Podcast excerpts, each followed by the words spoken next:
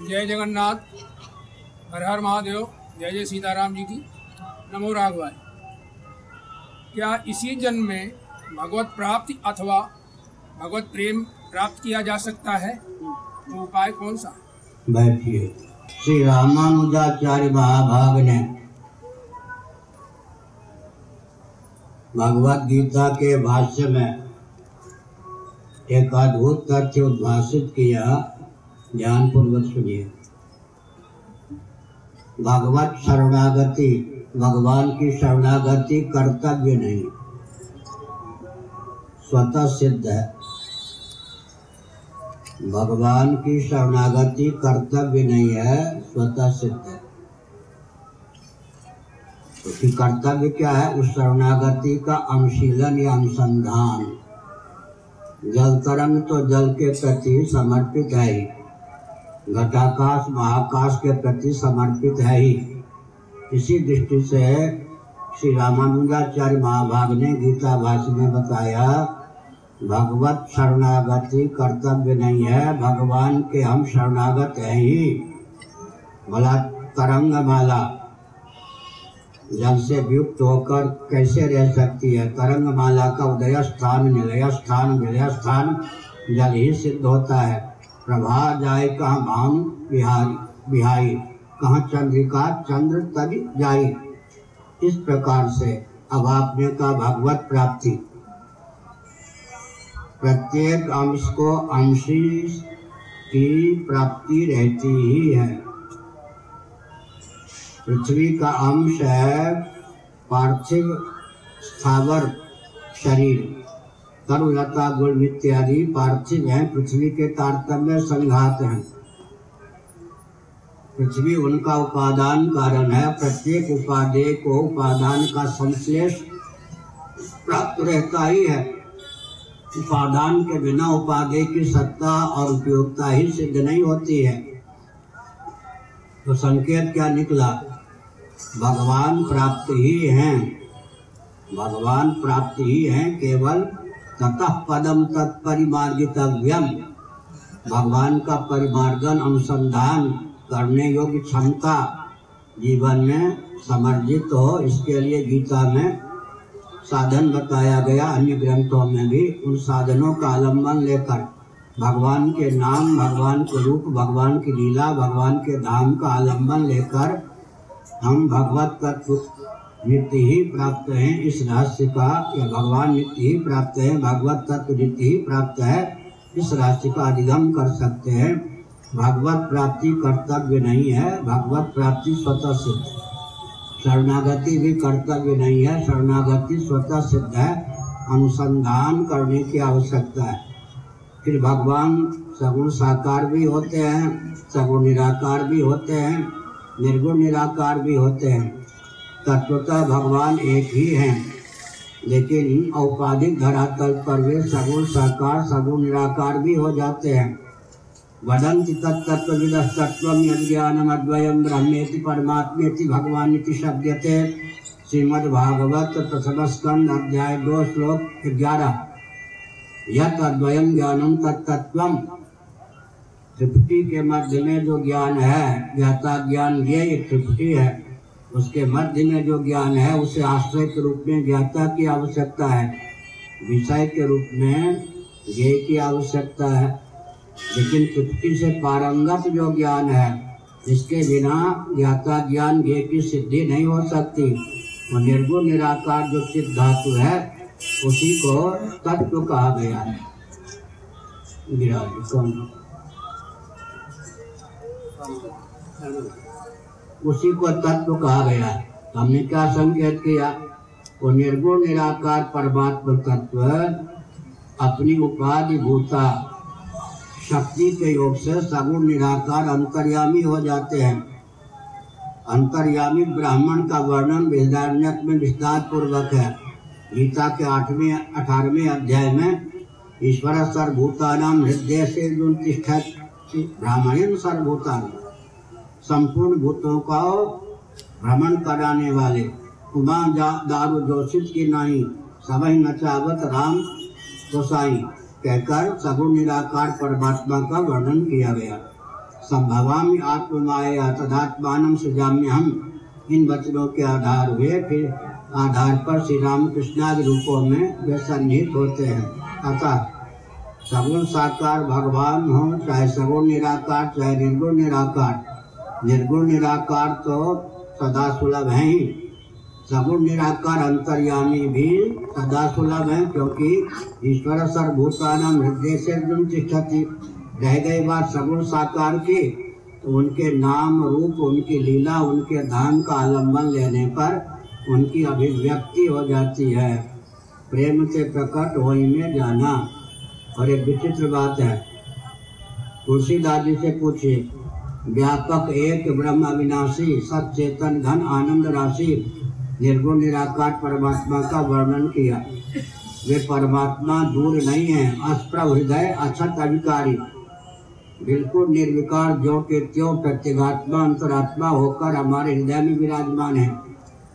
लेकिन रोना क्या है? सकल जीव जग दीन दुखारी। बहुत विचित्र बात है। सत्स्वरूप परमात्मा प्रत्यगात्मा होकर विद्यमान है और हमको मृत्यु का भय प्राप्त धोबिया जल बिच मरत पियासा।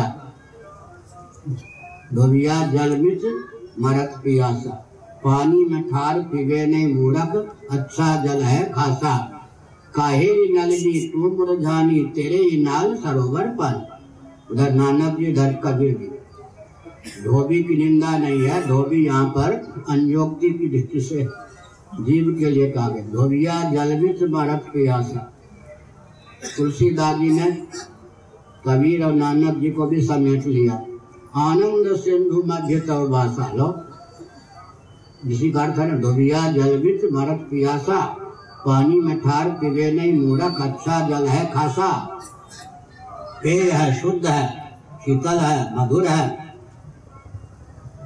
धोबिया कह दिया, काहेरी नलिनी, अरे वो कमलनी मुरझा गई तो क्यों मुरझा गई? तेरे ही नाल सरोवर पर तुलसीदास जी ने सोचा कि ये द्राविड़ प्राणायाम है। लोग समझे या न समझे, विनय पत्रिका, आनंद सिंधु मध्य हेलो अब क्षेत्रफल निकालिए। आनंद सिंधु के मध्य में निवास है तो आनंद सिंधु का क्षेत्रफल निकलेगा। बहुत बढ़िया बात है। अगर कोई आकाश के कितने अंश में पृथ्वी है? भूगोल का जानकार पृथ्वी का क्षेत्रफल निकाल दे कि आकाश के इतने अंश में। उस अंश को प्राप्त कर ले तो गुणा के द्वारा आकाश का क्षेत्रफल निकलेगा या नहीं? तो परमात्मा का कोई क्षेत्रफल निकल सकता है कि आकाश का क्षेत्रफल निकालना ही कठिन है। आकाश के इतने अंश में पृथ्वी है, जितने अंश में है गुणन के द्वारा पूरे आकाश का क्षेत्रफल निकाल सकते हैं। लेकिन तुलसीदास जी ने कहा, आनंद सिंधु मध्य यहाँ मध्य की लक्षणा क्या होगी? तो स्वयं ही आनंद स्वरूप है।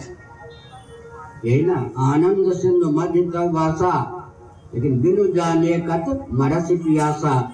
इस राशि का ज्ञान नहीं है इसलिए तो प्यासे मरता है। और एक विचित्र बात व्यापक एक ब्रह्म अविनाशी सचेतन घन आनंद राशि, अस हृदय अक्षत अधिकारी, सकल जीव जग दीन दुखारी उपलक्षण है।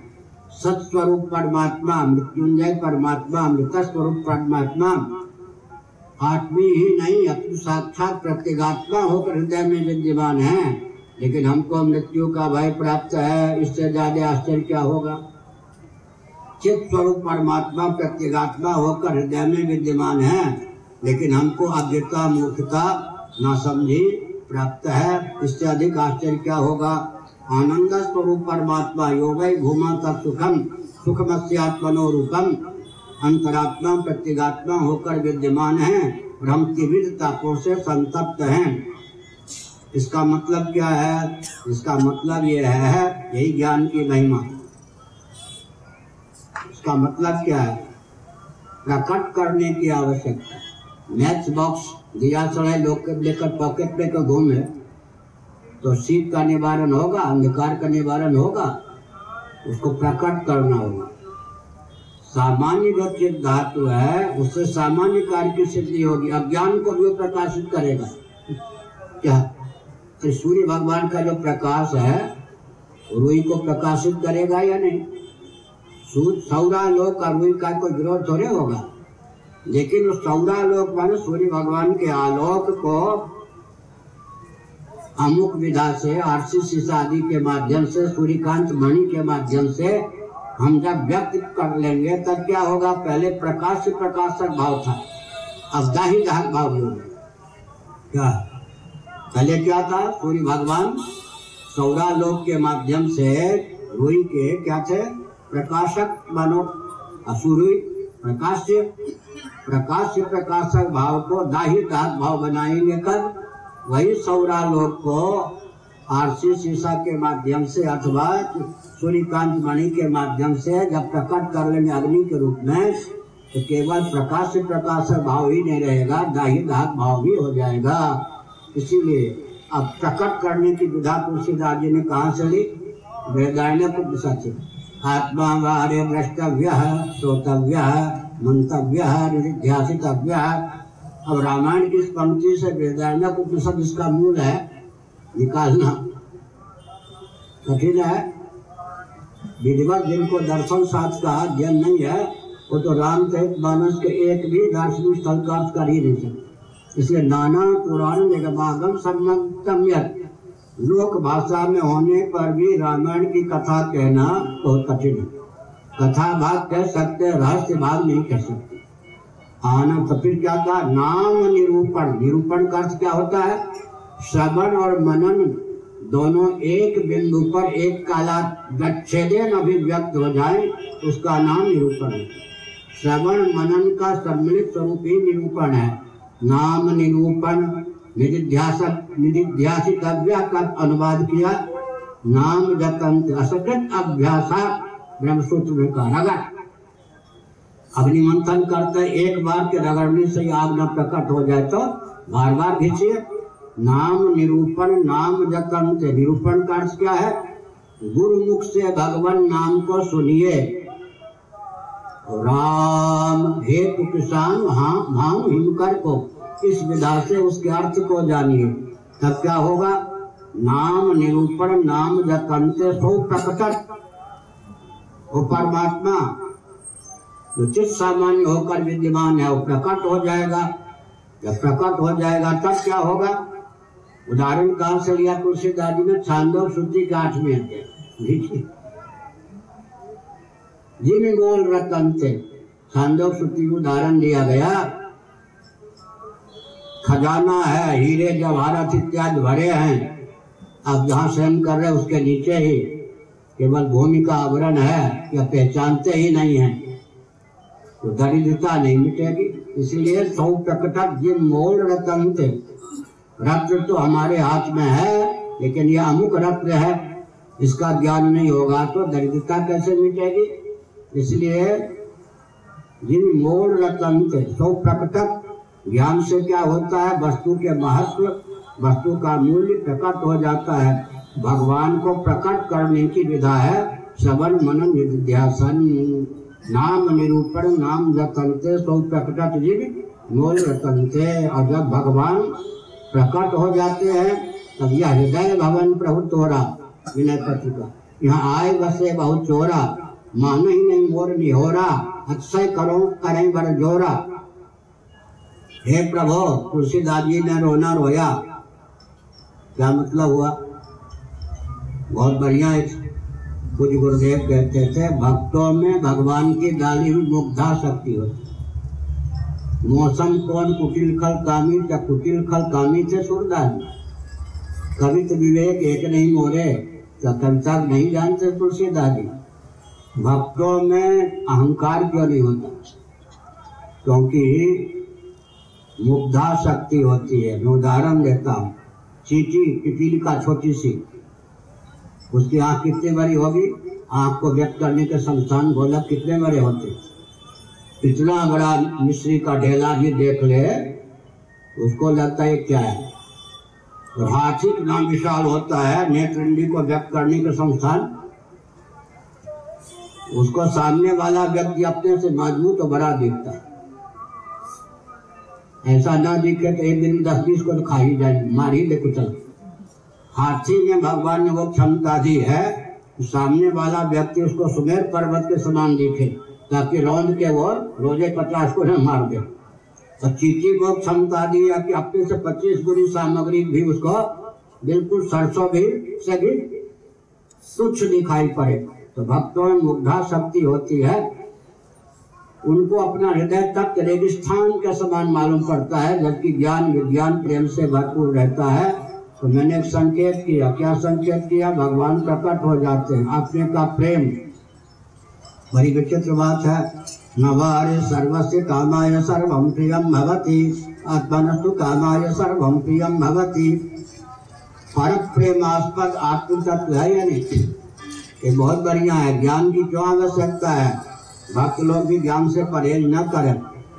भगवान यदि आत्मी होकर ही रहेंगे तुम्हें माता पिता त्वमेव तुम्हें बंधु सखा त्वमेव आत्मी भगवान भी अगर आत्मी होकर रहेंगे, हमने केवल आत्मी बना दिया तो उनकी अपेक्षा अपने में अधिक प्रीति होगी।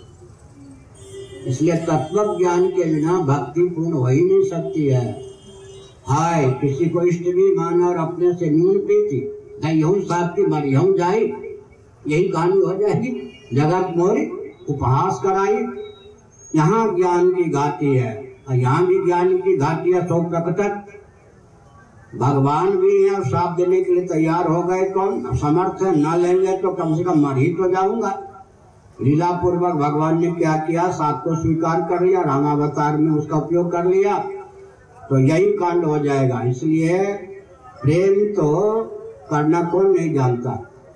भगवान ने ज्ञान और प्रेम दो, भगवत प्राप्ति के साधन सबको दे के भेजा है। लेकिन ज्ञान और प्रेम का विषय चुनना चाहिए कौन हो? देखिए, शंकर जी के कितने नेत्र हैं? तीन। ज्ञान विराग नयन गुरगारी ये भी है। ज्ञान विराग नयन तीन नेत्र हमारे आपके भी हैं। होता क्या है? वैराग्य। और वैराग्य रूपी नेत्र से हम भगवान को देखते हैं। ज्ञान, विराग, भक्ति, और ले लीजिए, भक्ति, ज्ञान, वैराग्य। भक्ति और ज्ञान रूपी नेत्रों से भक्त को देखते हैं। वैराग्य रूपी नेत्रों से किसको देखते हैं? भगवान ठीक है? वैराग्य रूपी नेत्रों से, नेत्र से भगवान को देखें, ज्ञान और भक्ति रूप नेत्र का भगवान की ओर कर दे। बेचारा काक, जयंत तो काक का रूप धारण करके आया। तो क्या हो गया? शरणागति वाली नहीं, नारद जी की प्रेरणा से कहा तो गया, पूछ भगवान की ओर मुख उधर। तो राम जी ने कुछ गिरा नहीं, सन्मुख हो भगवती सीता जगत जननी जिनके प्रति उसने अपराध किया था, उन्होंने सोचा राम जी इसको अपनाएँगे नहीं। तो राम जी की ओर मुख कर दिया, पूछ उधर। और कहा, आर्य, देव, आपके सम्मुख हो गया, इस जीव का उद्धार कीजिए। तो हमने क्या कहा? हमने यह कहा कि प्रेम तो सबको भक्त देकर भगवान ने भेजा है। प्रेम पात्र का चयन कीजिए। प्रेम पात्र कौन होगा? जो सदोष और विषम नहीं होगा, निर्दोषम ही समम ब्रह्म। प्रीति रहित कोई व्यक्ति नहीं, हर व्यक्ति प्रेम करना चाहता है, लेकिन प्रेमास्पद के चयन, परीक्षण का ज्ञान न होने के कारण प्रीति मार डालती है। इसलिए वस्तु, कोई ऐसी वस्तु नहीं है भगवान के अतिरिक्त जिसमें हम प्रेम उलेर कर फिर वापस लेने की भावना से संयुक्त न हो। अर्थात किसी में प्रेम करेंगे तो प्रेम उठक जाएगा। भगवान के अतिरिक्त कोई परम प्रेमास्पद हो ही नहीं सकता और कोई पर